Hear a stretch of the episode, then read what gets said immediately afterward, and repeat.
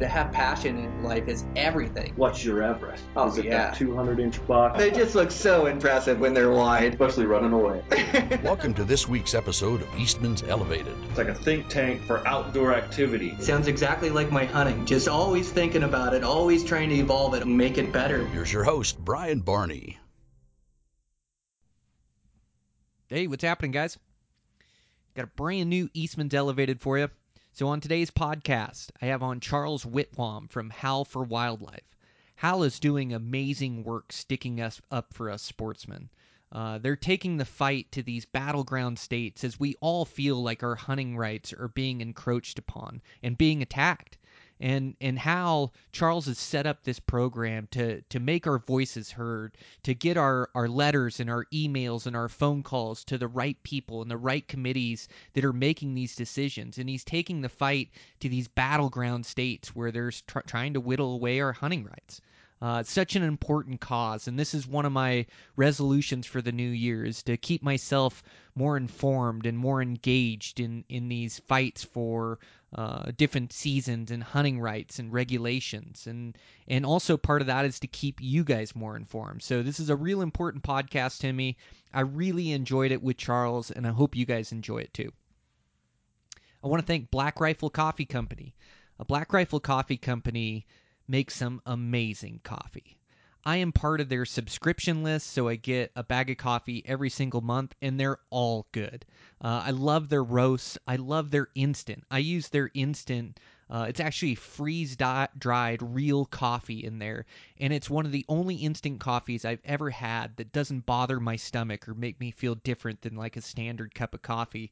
Uh, this stuff does the trick. It keeps me alive in the mountains. Uh, I supply it for my buddies when we go on the hunts. Also, their instant tea bags makes great coffee. Uh, just super coffee for in the mountains. And then, like I say, I like their subscriptions. I'm part of it. Uh, their coffee roast just tastes better than most roasts. And it's a great company that I like to put my dollars behind.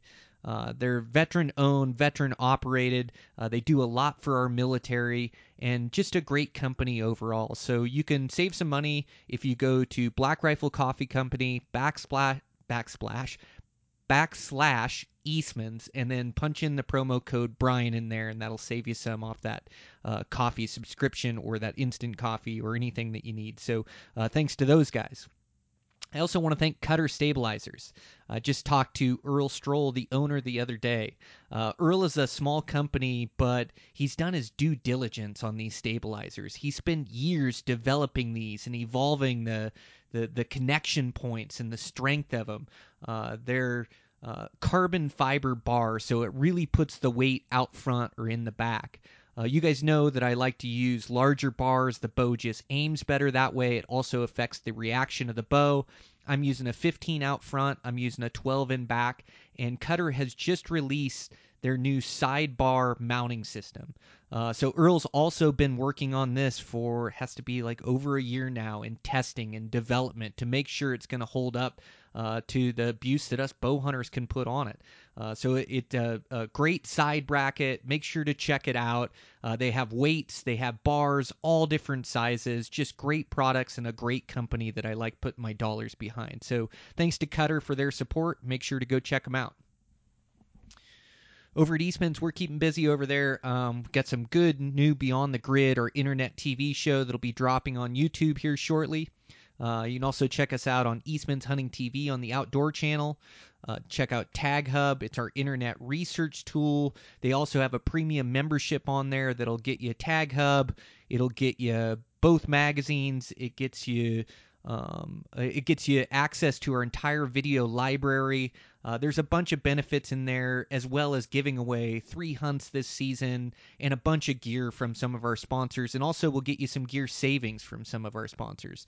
Uh, so you can save a little money on that if you punch in the promo code Brian at the end of that. And again, that's a Tag Hub um, and and also Eastman's Elite membership. And with that, um, man, just um keeping busy around here. Uh, it's been um it's been great setting up this bow, getting ready for bow season, planning all my adventures. Um, just super stoked. I got to sit down and record a solo podcast for you guys here shortly. So I might do it on like my my bow setup and bow tuning and kind of go through some of my gear for you guys. So I've got some good ideas for podcasts. So um, sitting on a bunch of good recordings right now, and uh, just keep ro- keep them rolling for you guys coming into season here. So um, uh, hopefully, we can learn from the podcast and be better hunters. So uh, excited to bring those to you guys. But let's get into this podcast. Uh, it's really important stuff. A great recording with with Charles Whitwam. He's from Howl for Wildlife. Uh, I'm your host Brian Barney. Eastman's Elevated. Here we go.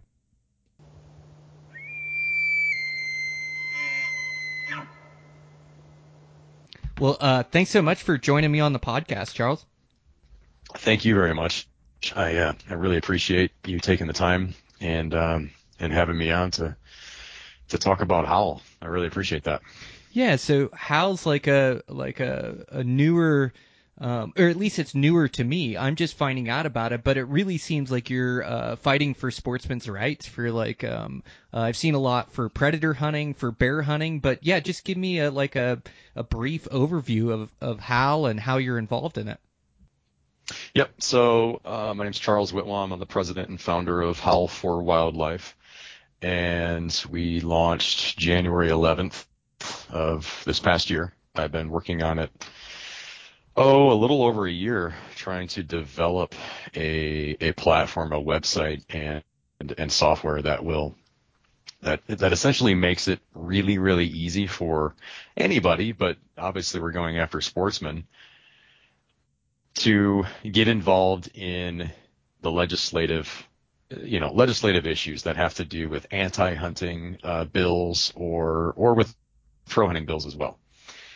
And so that's that's what I've been working on. That's what I launched, and it really is. It kind of surprises me every day um, how effective it is, and how we just started and nobody knew who we were, and how how successful it's been so far. It's it's it's really it's kind of mind mind blowing how far it's come so far. That's amazing, Charles. Um, yeah, it, it is. It's so tough to keep informed in today's day and age, and, and, and even for me, it's one of my goals to keep better informed, to uh, help inform my audience, to you know help put things out on my social media, to to help build support around a lot of these laws. And I'm just finding out that you know that a lot of these laws uh, they're they're not passed on biology or they're not passed on uh, to to help the the common public land hunter out. Like a lot of them, they have ulterior motives, you know, and so it's good to like be able to uh, get informed for us and also to inform other people of what's going on, so we can stand up for some of these things. Yeah, a hundred percent. And it's not, you know, each state's a little different. Each, some states are run their, their, their process for, at least for wildlife bills are, are run a little differently than others. Some states have a right to hunt. Some states have a commission that is very pro hunting. And, um, and what I mean by that is, you know, there might be some, um, some criteria that they need to meet before they can be on a, be on a commission. It's, it's not just governor appointed and you can be, you know, a vineyard owner and a, and a friend or something. And next thing you know, you're on the wildlife commission. So each state is very different. And so it, it's, it's of course, I don't think there's any lack of, you know, if you want to find out what's going going on in the country state by state, I wouldn't say there's a lack of, of, of knowing what's going on. The lack that I've seen and the reason why we created Howl for Wildlife life was how do we get sportsmen and women involved in this process? There's been there's been a giant gap there that you might see something, oh, this is going on in this state or this is going on in my state. Now what it is what is it that I'm supposed to do? How do I get involved at the most basic level? And that for some reason has been really, really difficult. Now you might have been told send an email to your legislator or you know, um, you might have been given, you know, a list of, of emails that maybe you're going to copy and paste and then write your own email and take the time to draft up, you know, an email that makes, that makes some sort of sense. Um, but I, I know most people do, do not do that because it just takes, it takes time and a lot of people they don't know exactly what to write. They know that you know, yeah, I'm a hunter and and and I support this or I'm against this or whatnot. But how do I write a letter that I feel is effective, or an email or whatnot that I feel is effective that goes to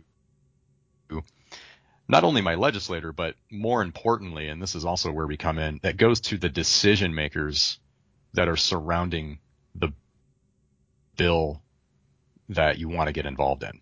And I'll, I'll explain that. It's, if you, if, if you just have an, an action center and it's contact your legislator, if that legislator has nothing to do with that bill, or if you aren't in, or if you aren't in that state or you aren't in that district or whatnot, and you're just sending a letter to your legislator, um, that's not necessarily getting to the decision makers that are that are that are actually going to be making a decision on this bill because there's there's tons of different committees, there's subcommittees, there's commissioners, there's there's you know you name it. Um, it's a little more complicated than than just you know writing your congressman or your legislator or, or having it or having it be zip code based. Um, that's that's where we've come in and, and made it to where when you come in and you take action on any of the actions that we have, when you click that button, you are sending, you know, from anywhere from one email to so far we've had one where you click the button, it sends 165 emails at once. And it goes to the people who are directly involved with this bill, whether they are a sponsor or whether they are a decision maker. More importantly, the decision makers, because those are the people who will ultimately decide if this bill should go to the next committee, if it should pass fully. You know, it depends on where that bill is at at that point in time. But that's where we have it set up. So you can be in Florida and see a bill in Washington State, and we've made it so that sportsmen in Florida can get involved and and um and, and voice their concerns to to something that's going on in Washington State, and vice versa as well. And and that's what we are trying to do. We're trying to get all sportsmen, all ple- all people who care about healthy wildlife populations and believe in sound management practices, believe that hunting is a huge role in in wildlife management. We want all of those people who feel that way to get involved and get everybody's back, no matter what kind of hunting it is. So if it's predator hunting, if it's ungulate hunting, if it's turkey hunting, if it's trapping, if it's hound hunting, we want, want the full support of the entire hunting community to support those who are at the time are in need of support because we believe you know after seeing a number of years now the attack on hunting and who it's coming from and how they do it and what they start with and the states that they start with and the states they've been successful in, we see it that if you don't get involved now, you will see it in your state somewhere down the line if it's not already there right now. So it's a it's a it's a broader picture. It's kind of just stepping back instead of zeroing in on on you know on a small area. It's stepping back and looking at what's really going on and what can we do right now to to be the most powerful force that we can be. And the way that legislation often works is you know, whoever is the loudest, the squeakiest wheel, right? And that's what we're trying to be. And and and and in the past, all of none, none of what I just said is new. It's only new to the hunting community. The hunting community has not been given the proper tools or resources to get involved at this level. It surprises me. It really does, especially more the more that I get into this.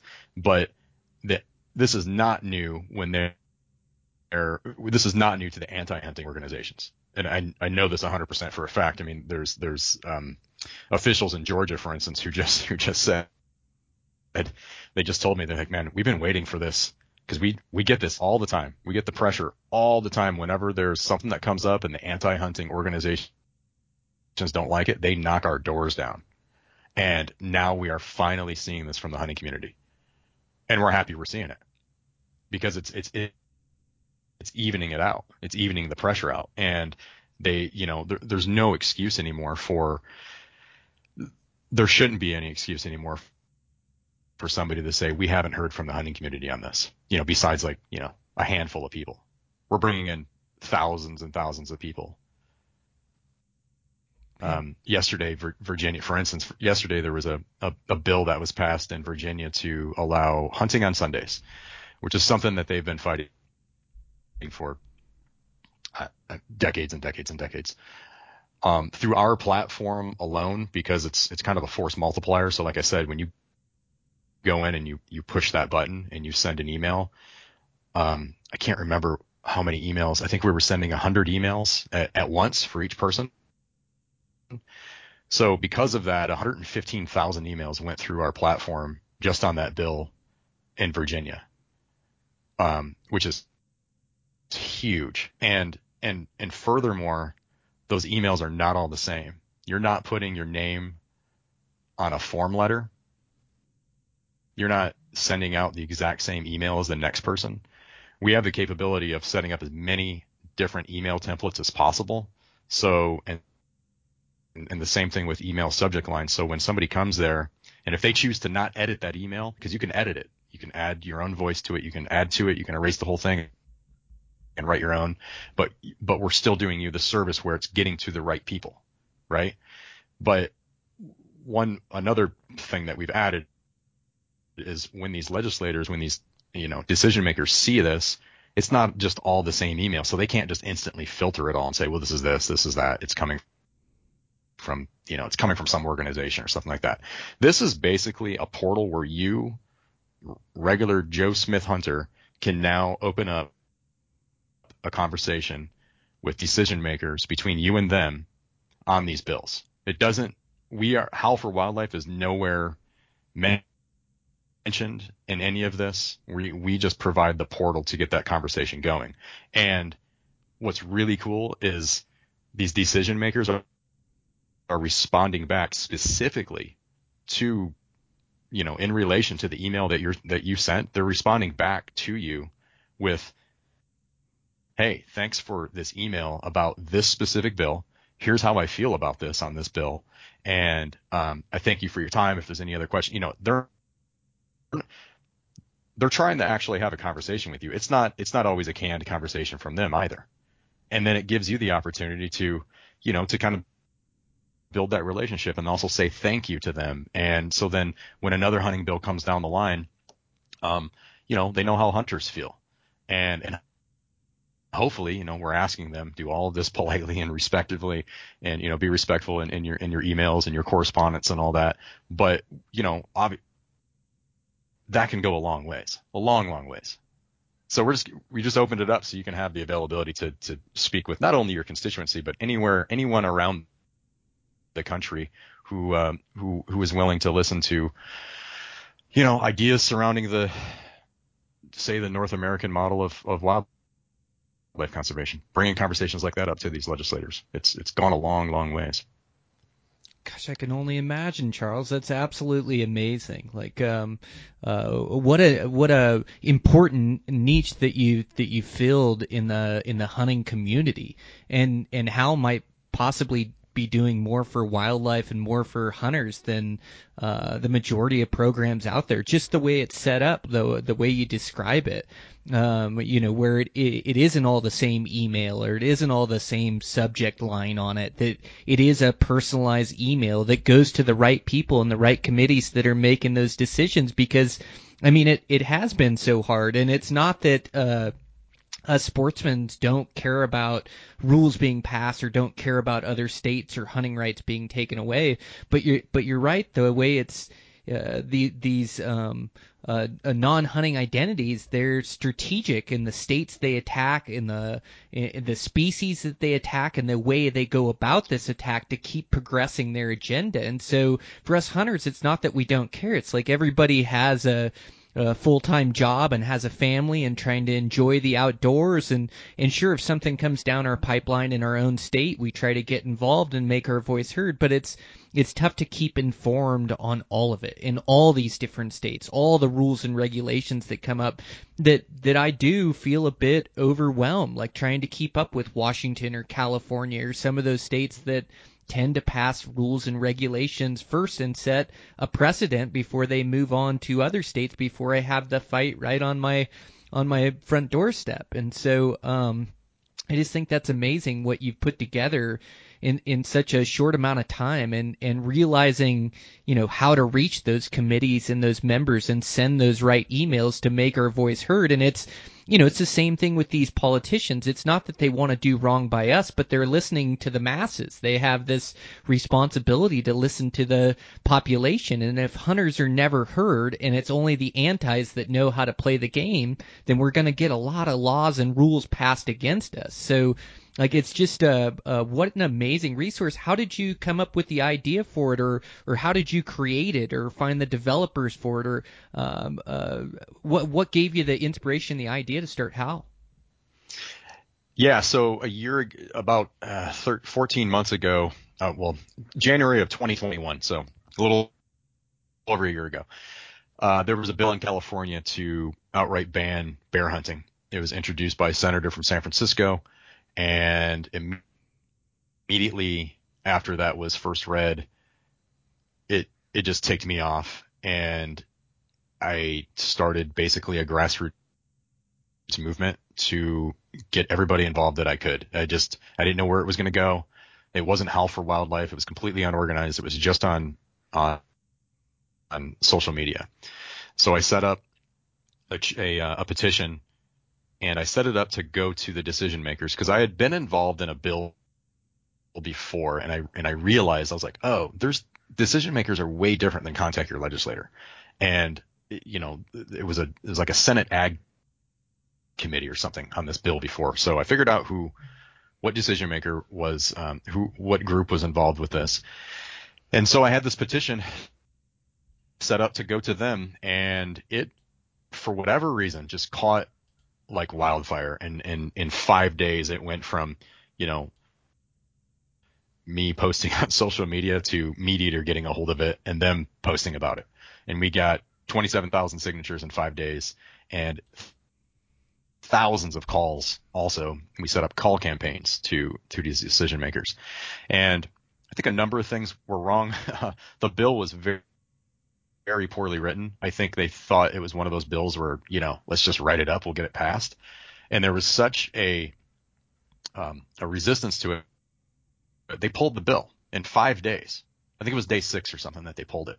So there there wasn't time for any of the hunting orgs or any of the bigger national groups to get involved. It was hunters across the U.S. getting involved and making their voice heard. So for me, I was like, okay, well, this must not, this must not exist yet, right? Where hunters can really have their voice be heard and have them directly contact the people who are making the decisions here. And, you know, the lobbyists here in California, the pro hunting lobbyists here in California, he said, I've been doing this for, I think he said 30 years. So I've never seen anything like this before. I've never seen hunters get so involved and have you know, a, a, similar voice. So I just started looking into it and I'm like, well, I, it's cause it doesn't exist. Like the tool, it's actually just not there, which is mind boggling to me that it's not there. Um, so that's when I started, uh, doing research on,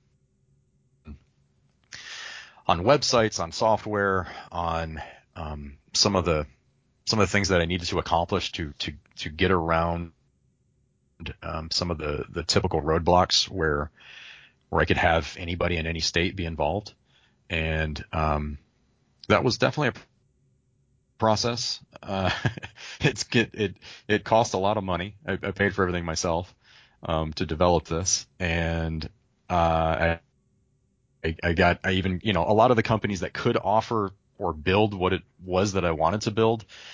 Um, they said, well, we aren't you know, they were quote unquote progressive minded companies. And uh, as soon as they heard that I had anything to do with hunting, I didn't align with their ethics anymore. And all the time I'd spent with them building it or or even investing money, um, that went away. mm. So uh, I just didn't stop and finally found something that would work because there there really wasn't anything out there that would work. I had to sort of Frankenstein some some, some integrations uh, where this would all work because I also wanted to incentivize people who got involved. I wanted to incentivize hunters, and I wanted to show that the hunting community and brands and whatnot would be willing to support a platform that is essentially free. I've made it free for for everybody to to do this. You can join, and joining just means you have a login. Which the reason why you have a login is because when you take action, or if you share a post, or if you share like an action or whatnot, or if if somebody you know clicks your link that you shared and they sign up, I made it so you get a, a point value for all of that. And then when you reach a certain threshold, so I've gamified the website. So basically, when you reach a certain threshold, you automatically get entered into con- contests to win, you know, industry level rewards from from partners. Um, and then of course, you know, we have the code, the discount codes and things like that. So every time you take an action, um, that basically gives you access to a to a login page where you know you can you can get um, discounts on well Eastman's Eastman's for instance they have a 20% discount code set up where um, if you take action, you get access to uh, 20% off of of the um, the um, the hub. hub, the, Yeah. the, the tag hub that they have. So that's that's one of the partners there, for instance. So I wanted to just set it up and not be sponsored really by anybody. I wanted to just show, hey, you know, we all need to come together. It is time to do this and I don't care who it is. I don't care who who who the credit needs to go to or what. It, it really doesn't matter. We just have a mission in mind. There's millions and millions and millions of hunters. There's way more millions of anglers, and there's sport people who consider themselves sportsmen. So if you look in the shooting sports, there's 60 to 80 million of us, and I just feel like that's not being utilized at all.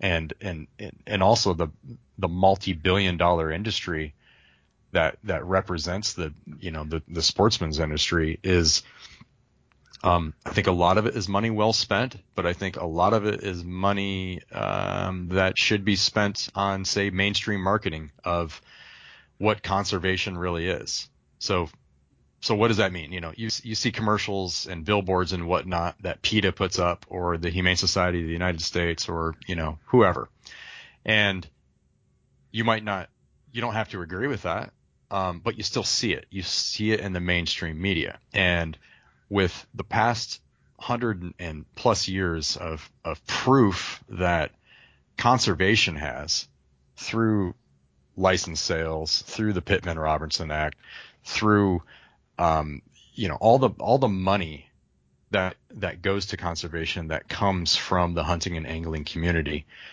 Why aren't we marketing that to the mainstream media? um, through the mainstream outlets is what I mean to the to the to the non-hunting public, to the neutral public. Why aren't we trying to get them on our side? I feel like we spend a lot of money marketing to ourselves, to the choir. You know, like, hey, this is what we're doing. This is great, and of course, and everybody agrees with it.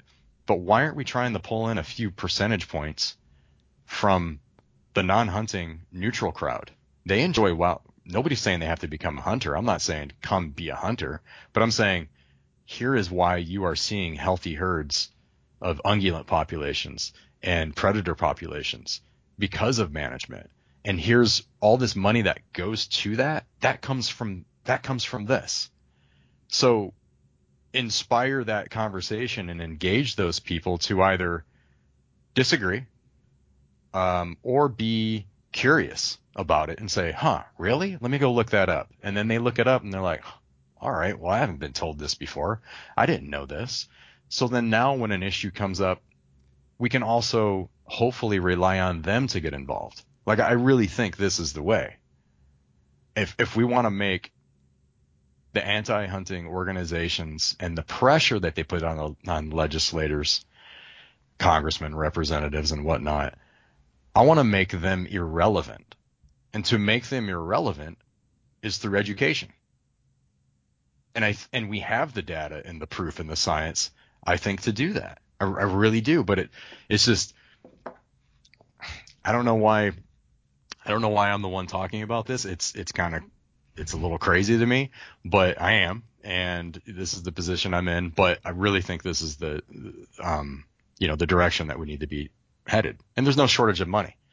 There really isn't. And we just, I just think we need to spend it differently in different places. Yeah. Um, gosh, I, I think you're a great voice for it. Like uh, the way you explain it and articulate it, so so we can all understand it. Because you're right. That's that's where the that's where the power is. That's how we make our voice heard. But we've been so disorganized for so long that um, these animal rights have been able to take advantage of that, to know how to get things done uh, legislatively, and and to know you know how to reach them and and who to reach. And I love what you what you're saying also about being in our own echo chamber, talking to ourselves, promoting ourselves to each other.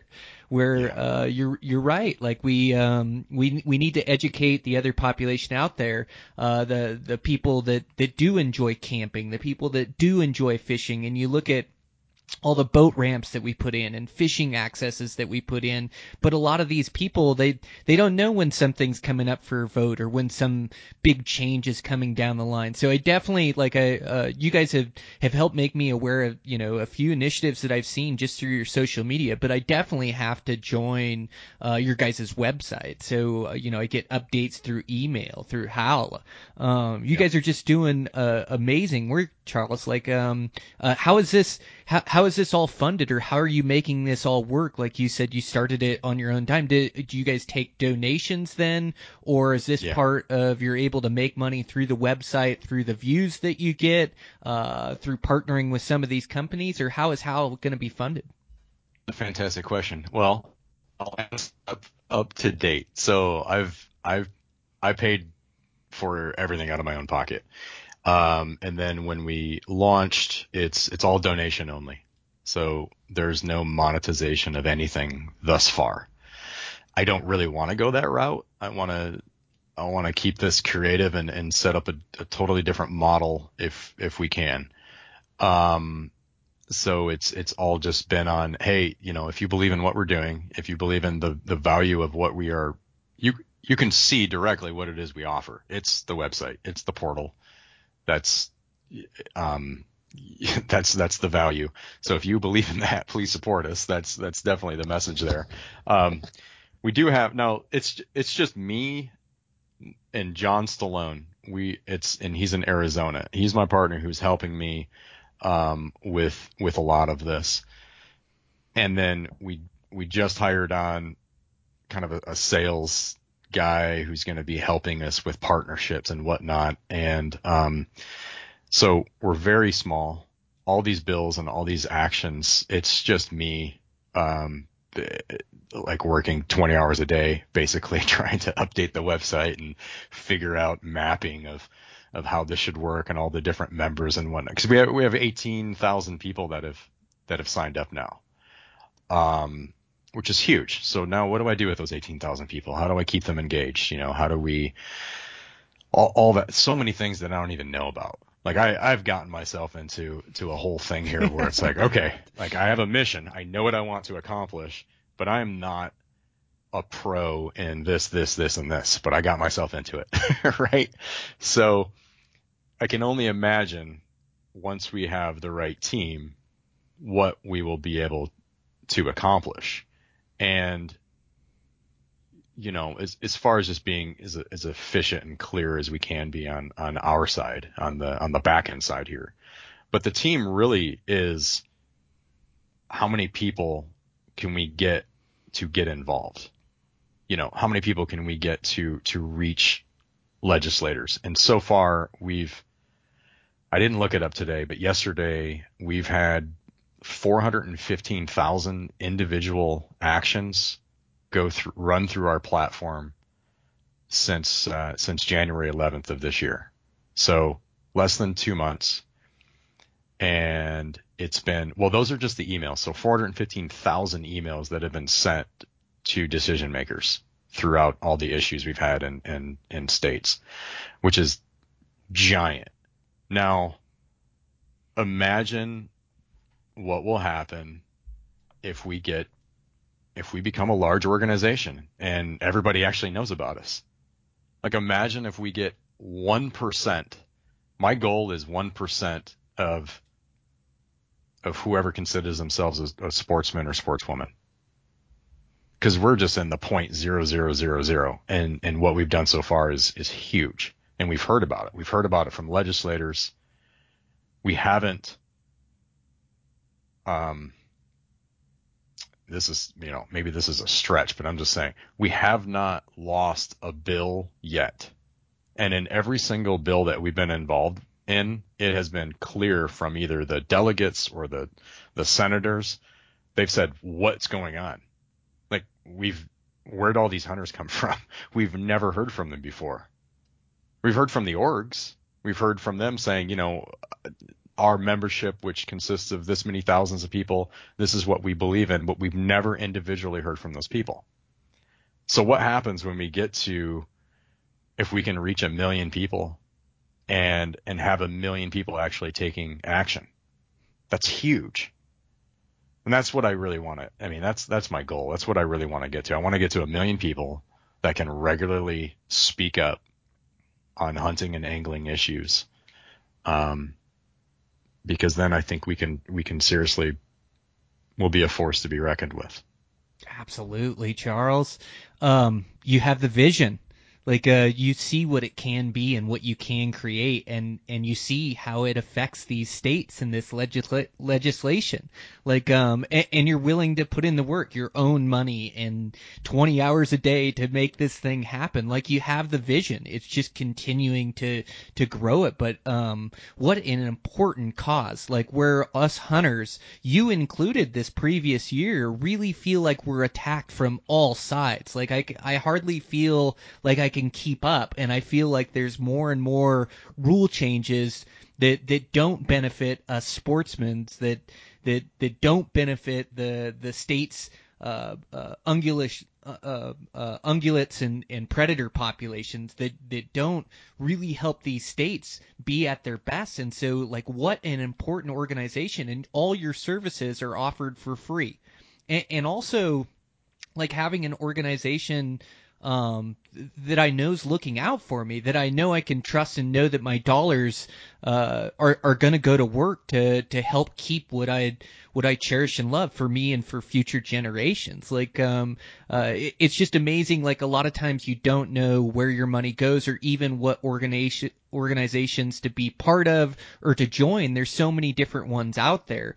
Um, but I, I think what Howl is doing is, um, uh, uh, above and clear, you know, uh, above these other organizations just because you're involved in the legislation and the the power you have through these these uh, programs that you've written uh, with this uh, this email chain going to the right people. Um, it, it, it's really gonna change things and change the game. I, I think this is just amazing, Charles. I am I am 100% on board and and just thankful there's somebody like you that that thought of this and came up with this so a sportsman can be heard. And it it really gives me a lot of hope for the future which is great.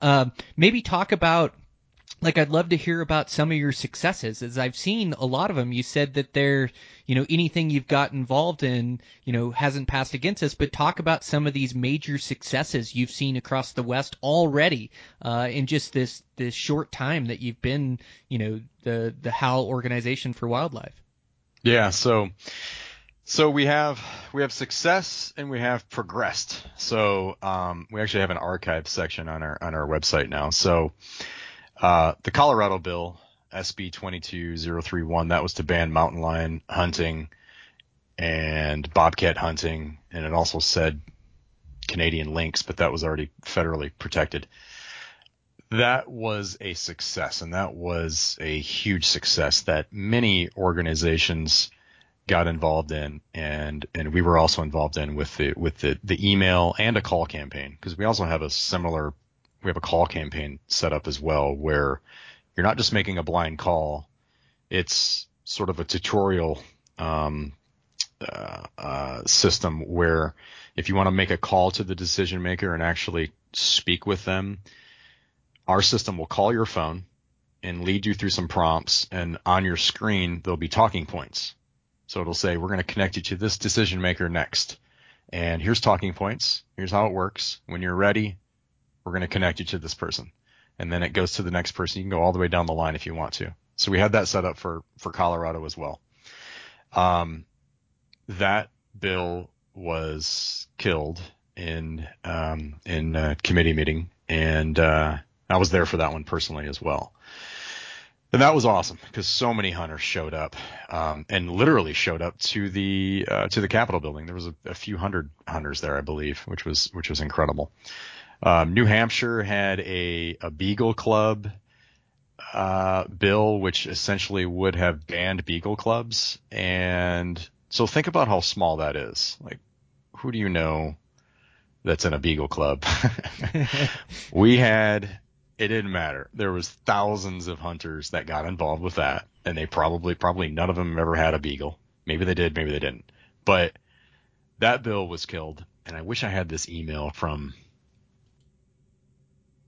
a legislator who wanted this bill to pass, and he he emailed and he said this bill was going to pass. I thought it was going to pass, but the amount of pressure that has been put on um, our small New Hampshire uh, legislator or committee house. I can't remember exactly what the words.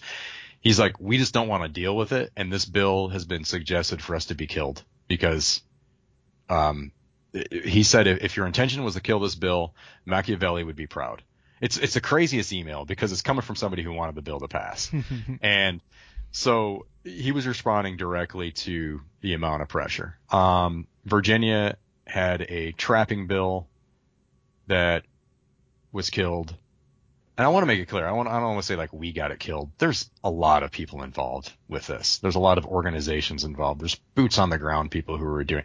We're, we are just providing where hunters can make their voices heard and reach the decision makers. So that's an important part of this puzzle. I don't want to, I don't want to act like for a second it's all of us you know, it's just Howl that's doing that's that's winning this. It's not. It's a team effort, and that's the way I, I want to make that clear that it is. Um, Virginia legalizing hunting on Sundays that just passed yesterday.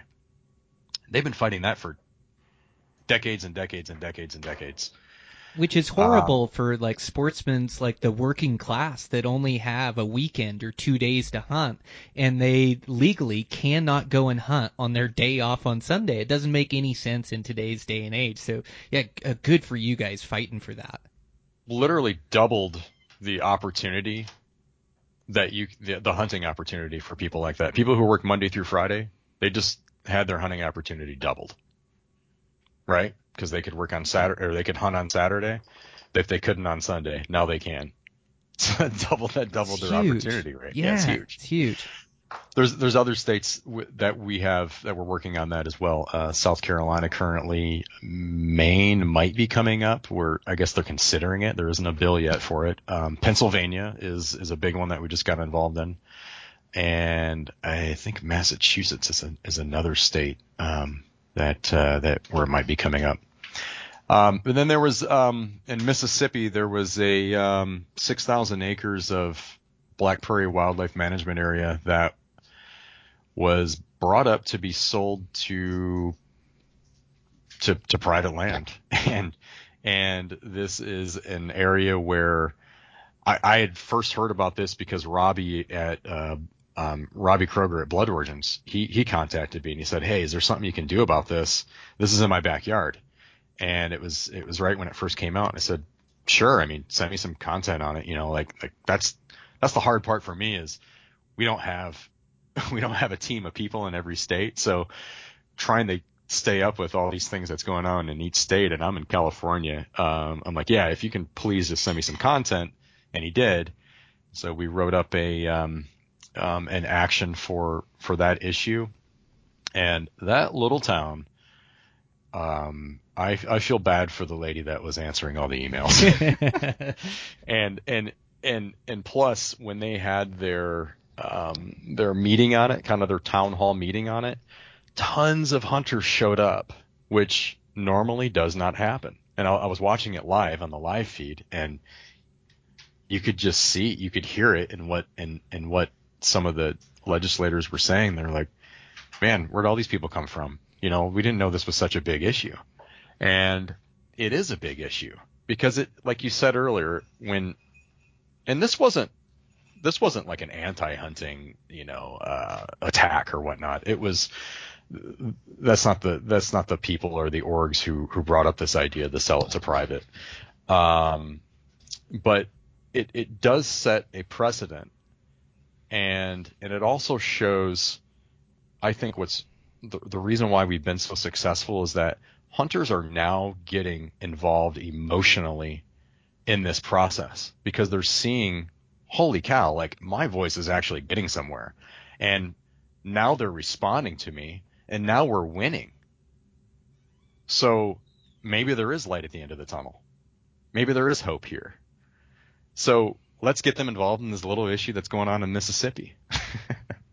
and and it worked. And it is it, I love it every single day when when something like this happens and I and I and I see these successes.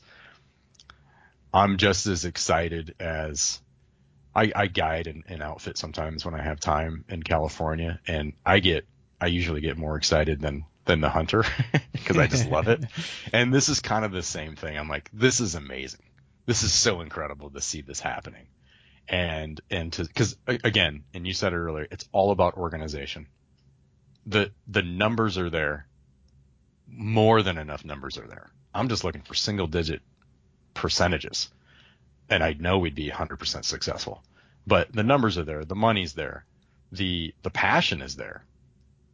We just haven't been able to set up a way for people to actually get involved. Um, so then we've had some progress. So California and Washington are obviously two giant battleground states, and um, hunters have I say hunters. I, I'm assuming most of them are hunters. Hunters have shown up in droves to in California. There is a there's another official petition submitted to the wildlife uh, committee here to. Uh, it's essentially the ban bear hunting. It's they they made it. It's a little smarter than that the way that they wrote it up, but that's essentially what they're what they're going after. And one of the one of the um, services, I guess, that we provide, or I don't know, avenues or whatever to get people involved in is when there's committee meetings, you can show up to them. You can have either in person or by, you know, Zoom if, if, if, if they can't have them in person yet. But there's a time for public comment. Um, there's a time for expert testimony. So we have, and, and this is through one of my uh, volunteers is all I can say because that's that's just what he is. But his name's Mike Costello. He has really coordinated so much of this for me in, in California, where he is setting up the Zoom meetings through our platform, and we've had literally hundred on the on the last California committee meeting, the the Fish and Wildlife Committee meeting, we had hundreds of hunters at the meeting, and 63 of them spoke um, at the committee uh, to the committee and this was based on the work that he put in, the the meetings that we had. So then we now had hunters that were going in and intelligently speaking on these issues and knew how this process worked, and we all weren't saying the same thing. And and it's and now it's like wow that wasn't that hard was it? Now you can get involved at this level if you want to, and it doesn't really take that much time. It's just you know it, it's kind of intimidating. It's listen, it's intimidating for me. I'm not I'm not a pro at this. When it's my turn to speak, I'm all, my hands are sweaty and I'm like, you know, I'm speaking to this kind of this board or whatever. That's not my, that's not my thing. But once I'm done with it, I'm like, man, that wasn't that bad. And now the next time when this happens, it's that much easier. And, and now all these other hunters, they, you know, they feel the same way. The guys who, who, who, you know, who were there speaking. And so now it's really gone it's it's gone in our favor in in Washington and California and what I mean by that is that they've pushed it down the line to get it closer to hopefully you know the response back is is what's the science based solution here because that's what we're going for for the most part that's what we're going for on these issues and and that's what we're pushing for and the, you know the other side can't really they'll use science, but it's social science. And if we have enough, you know, wildlife biologists and experts and whatnot involved on our side, there's some really, really captivating, intriguing, smart, intelligent conversation going on. And the committee members just can't, they can't deny that. And they're like, yeah, yeah, this does make sense. You know, um, wiping away predator management as a whole. How is this going to affect the ungulate populations? It's going to have a detrimental effect on the ungulate populations. So our message is actually the role of hunting is what saves wildlife. The anti-hunting message, whether they know it or not, because I don't, I don't think that they do. I do think most of them have what they think is good intentions. However, if if their if their ideas were carried out, that actually hurts wildlife. It it it hurts predators because you have too many of them and there's only so much habitat, and it hurts ungulates because there's too many predators. And there's only, I mean, you understand what I'm saying. And that goes all, all on down the line to turkey and, and, you know, you name it. So we have a fantastic message. Just how do we, how do we shape this and craft it and, and, and get as many people as, hunters understanding this message as well. And that's the same thing for me. I, I've been hunting all my life, but I haven't really thought about what the message is. I haven't thought about my role as, as a, as in management when it comes to hunting but now I am because I'm involved in this and I just, you know, I saw the void and I was like, well, I, I think I can do something about it. So let's get involved and let's all learn together and, and hopefully win. Yeah, you're doing it, Charles. Um, yeah, it's uh, uh, so many of those points that you speak on uh, uh, make sense to me. It, it is you know, we do want to be involved. The sportsmen do want to be involved. We just, you know, we're all so busy with our own lives and work and, and trying to get some recreating. So, you know, we don't have the time to sit down and to write our congressman or to do all the research necessary to, to make our voices heard. And so, you know, through your organization, you've just made it easy for us. And, and now, you know, we have so many great role models and so many good spokesmen that really help educate us on conservation and the conservation model and and we've seen it play out you know just like what you're talking about in Yellowstone when you put wolves on the endangered species list and then you don't let biologists manage the predator populations like grizzly bears like mm. wolves you leave yep. that in the hands of politicians you know they decimate the elk herds they took the northern greater Yellowstone herd from 20,000 down to below 2,000 uh, yep. same thing around Elk City, over 20,000 elk where, you know, now it's down below 1,500. Like, um, wow. where these populations are unchecked. Um, it, it's, it's where it, it, um, it, it really, has a, a negative effect on wildlife and the, the the entire ecosystem. It throws it out of balance, and so uh, you know, now we're seeing it in Wyoming and Montana where we can manage our wolf populations, where they're managed by biologists. We're able to keep those populations in check, and a lot of our populations have bounced back. Not all of them, uh, but a lot of them. And, and then, like you said, like they. Uh, they're not using science in the same way that we are. You know, the like uh, the science I've heard about Yellowstone is it's it, it's great. All the aspen trees are coming back because the elk aren't rubbing on them because the wolves are eating all the elk. Yeah, but you can't see any elk in the park. Like it doesn't make any sense. But you know, I've seen yeah. articles written about how great it is that the aspen trees are coming back. You know, that there's no elk around. The wolves have killed them all. You know, and it's like they try to spin it in their favor uh, for sure. But it's just like the more educated we can get and and uh, uh, the more involved we can get. Like this is all of our fight, and you know it's um, one of those things that I just can't ignore anymore as well. Like the the the fight's been brought right to my doorstep, and if we don't unite and stick up for a lot of these other states, uh, these battleground states and um, states with less of a voice, or like you say that the the the small uh, population that that do hunt with beagles, or you know it's like a predator uh, hunters. You know, it's it's easy to attack bear hunters. Um, you know, it's easy to attack bow hunters to to break us up. But if we stay united and we make our voice heard, like uh, we really can.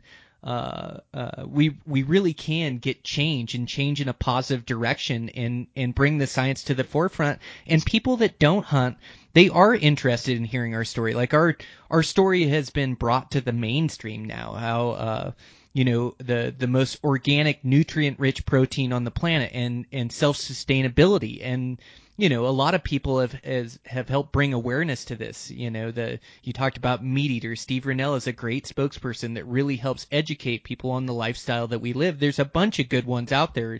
You know joe rogan's done a a great thing at educating you know populations that, that wouldn't be hunters, but educating them about the lifestyle and about elk meat and about what we do. And so the more we can tell that story, the more we can make our voice heard, uh, and, and, the more that we can play the political game that has to be played, uh, you know, then we can really uh, uh, be able to keep like a lot of these these rights and, and a lot of these these passions that we have for the outdoors that we're that are going to continue for years to come because um, there are no guarantees and if if we don't start now uh, you know, it it's slowly but surely the lifestyle that we love to live is going to be chipped away at. So, man, I'm just I am on board with Howl like I just think you're doing such great work, Charles. I'm so excited about it. I can't wait to visit the website when we get off this podcast and to to read more into it. It's just amazing, man. Awesome. Yeah, no, it's pretty simple. The website, I don't think you can get lost. It's basically all about taking action and, and where to do that. And it's through clickable pictures. So, um, uh, hopefully, uh, hopefully you'll find it fairly easy. And, uh, and then the rest of it is, is essentially the rewards. Um, which again, you don't have to sign up for specifically. You just might get an email one day and say, Hey, you have 200 points and you just want to sweet seven hundred dollar backpack or something. So that's that's essentially how how simple it is. Yeah, man. That's how we want to keep it. I can't wait. Well, uh, you guys have some good bear hunting there in California, and thanks to you guys, you're going to protect it for years to come. You looking forward to the bear season? I'm. Yeah, I am. I really am. I'm very much so looking forward to that. We do have we do have, I mean, I'm not worried about bear season for 2022, um, but that's one of the issues that we are currently working on, and that'll be coming up. We'll have a new action for that very soon because they'll be making a a decision or or there'll be a recommendation on the bear management um, on California bear management coming from the department by April, mm-hmm. which could turn out to be it could turn out to be the best thing that's happened for bear in California in a very, very long time. Um, because they are taking the, hopefully it sounds like it, they're taking the management or the lack of data in their management plan and revising that because we believe the bear population numbers have grown in California, which they have. It's, it's insane how many bear you see. Um, so hound hunting was was banned in 2013, right? So we haven't met the quota since then, since that day, since that that year that it was banned. So the method of take, the most effective method of take was taken away. And hunters have not met that quota since then for a variety of reasons. And uh, now we're expecting possibly a new bear management plan and I'm excited to see what might come out of that. It'd be amazing if yeah, yeah, if you guys could get like a spring season or uh, uh, just get even a longer season or more tags. Like it makes such a difference. Like those um uh th- those black bears uh, they wreak havoc on on uh, uh, calves and on does or on fawns. Um, like it's amazing in the springtime here in Montana.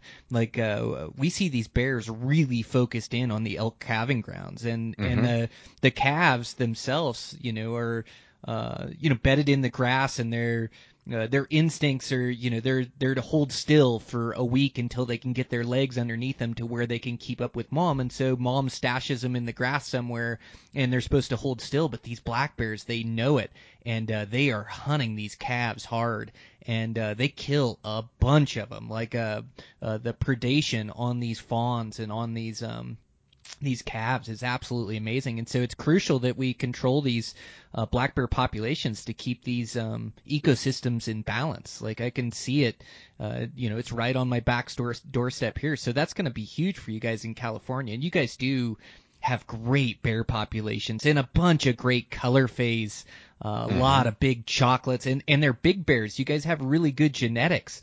Uh, big skulls out there. Like um, it, it it really is a resource and a renewable resource.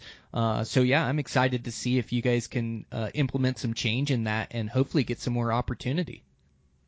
Yeah, 100%. This this state is a um, amazing place to to bear hunt, and you're 100% right on predation of of of calves or fawns, whatnot. There's a, there's plenty of studies. There's actually, you know, ironically, a five-year study here done in California on the black-tailed deer population in Mendocino County, and um, and essentially, it's the the nosedive of the black black-tailed deer population because of too many bear and too many lion.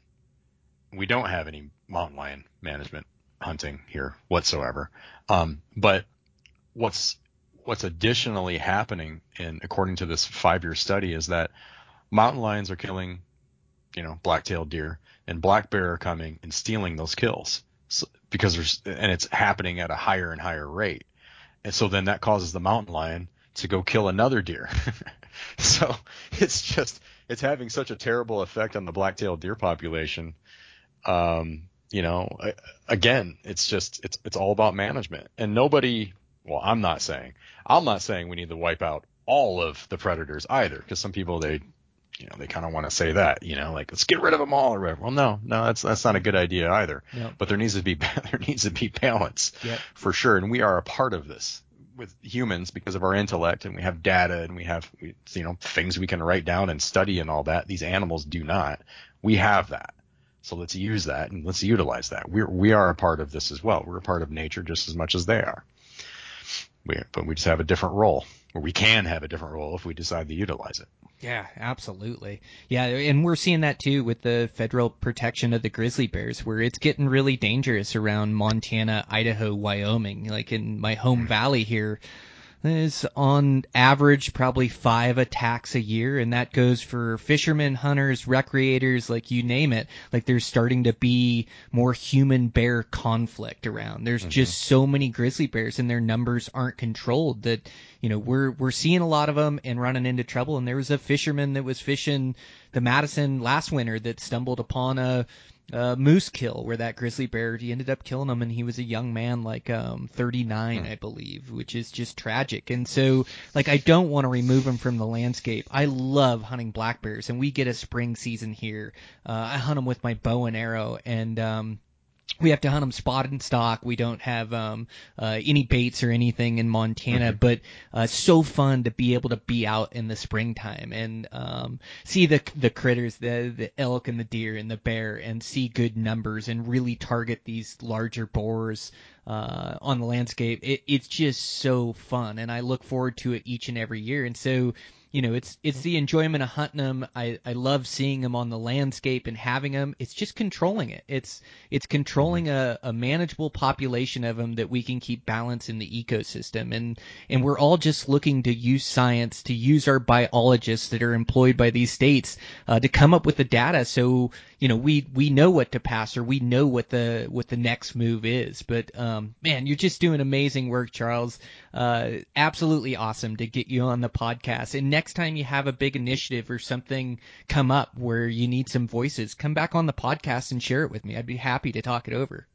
Awesome. Yeah, I really certainly appreciate that. And, you know, Eastman's as a whole, I, I started the conversation off with speaking with Scott and, um, he's been, uh, Scott Reekers and he's, he's just been connecting me with, with everybody he can think of, which is, which is great. I mean, I, I love that, of course, because, you know, I'm the president and founder of Howl, but the mission here is we need people and we need people to get involved. And the more you can, whatever you can do to get more people involved, the more it's actually on this particular issue or mission, whatever, the more it's going to help you if you are a hunter. This, this is really for the entire hunting community and, and, and angling and whatever else that, that we can get involved with. But, um, yeah, the more people, the better. So I, I really appreciate that. I really do. Absolutely. Yeah. And, and our audience will take action as well. Like hearing you on the podcast and hearing, um, uh, this support of wildlife and support of hunters. Like, uh, we're all on board. We want to get involved. We just don't know the right way to go about it. You know, we, we, we, we don't all know how to write our senators or to make the right phone calls at the right times. And sure, when some of these initiatives come up that are on our back doorstep, we're forced to, but to have an organization like yours that's going to inform me on this so I can stick up for hunters in New Mexico or stick up for hunters in California and, and make sure that, that we, that we fight this in a lot of these battle states and win so they, they don't show up in all the western states. I am on board. Like I have felt like we've been attacked from all different angles. So to have an organization that can organize us and and make it easy for us to make it simple. With uh, we go to your website and a few clicks, we've sent this email. We can personalize it. You've just made it really easy for us to unite and have a voice. So man, I thank you, Charles. It's amazing. Thank thank you thank you very much. Um, yeah, so the website is uh, it's howlforwildlife.org. Obviously, uh, basically social media. I I I I do everything on Instagram, and then it just it gets repeated on Facebook or Twitter or whatever. But I'm I'm not really on Facebook or Twitter. Uh, Instagram is howl underscore org. I think you can just type in Howl for Wildlife as well. I'm sure you'll find us. But yeah, I really appreciate all the support. Yep. All right. Thanks, sir. We'll talk soon. Thank you very much. Thanks, Brian. All right, guys, that's a wrap. Oh, it's so important to have these organizations like HOWL that gets our voices to the to the right places, the right committees making these decisions. So, uh, just a great podcast with Charles. I thank him for all his work. Again, Howl for Wildlife. It doesn't cost you anything. You can go uh, uh, just subscribe to their email list so we can keep informed and we can keep united on these battleground states that are trying to take these rights from us. So um, it's super important to me, and I need to be more involved as well. Uh, I don't consider myself, um, you know, I, I, I don't. I love to bow hunt so much that I spend a lot of my time thinking about preparing for and doing that. But I've also realized as I get older that I need to fight to protect this uh, that there are people that are trying to take this away from us. And so uh, I really need to do a better job at, at being informed, at being involved, in making my voice heard, in, in helping to inform you guys. And nothing's changing on the podcast. Like, I want to bring you guys next level information that makes you better Western hunters. But I think this is also an important piece of that. Uh, so thanks you guys for for listening in. Uh, thanks for supporting Howl. Great organization. Follow him on social media as well. And uh, thanks to Charles for all his work on this deal and putting this program together. It's amazing. So. Um, yeah, with that, uh, thanks to Eastman's for their support of the podcast. Make sure to check us out at Tag Hub, Eastman's Elite Membership, Beyond the Grid, uh, the magazines, uh, the magazines are Eastman's Bow Hunting Journal, Eastman's Hunting Journal.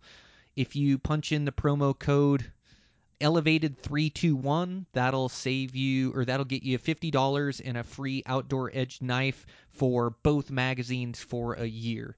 Uh, it's a great magazine. Uh, staff writers pour a heart and soul. We also have subscriber stories in there uh, it's a good gauge to look at Western trophies too, and where these trophies are coming out of, which states and things of that nature. Uh, they also have the MRS section in the back, which is great for research for these out-of-state hunts. Uh, so make sure to check that out.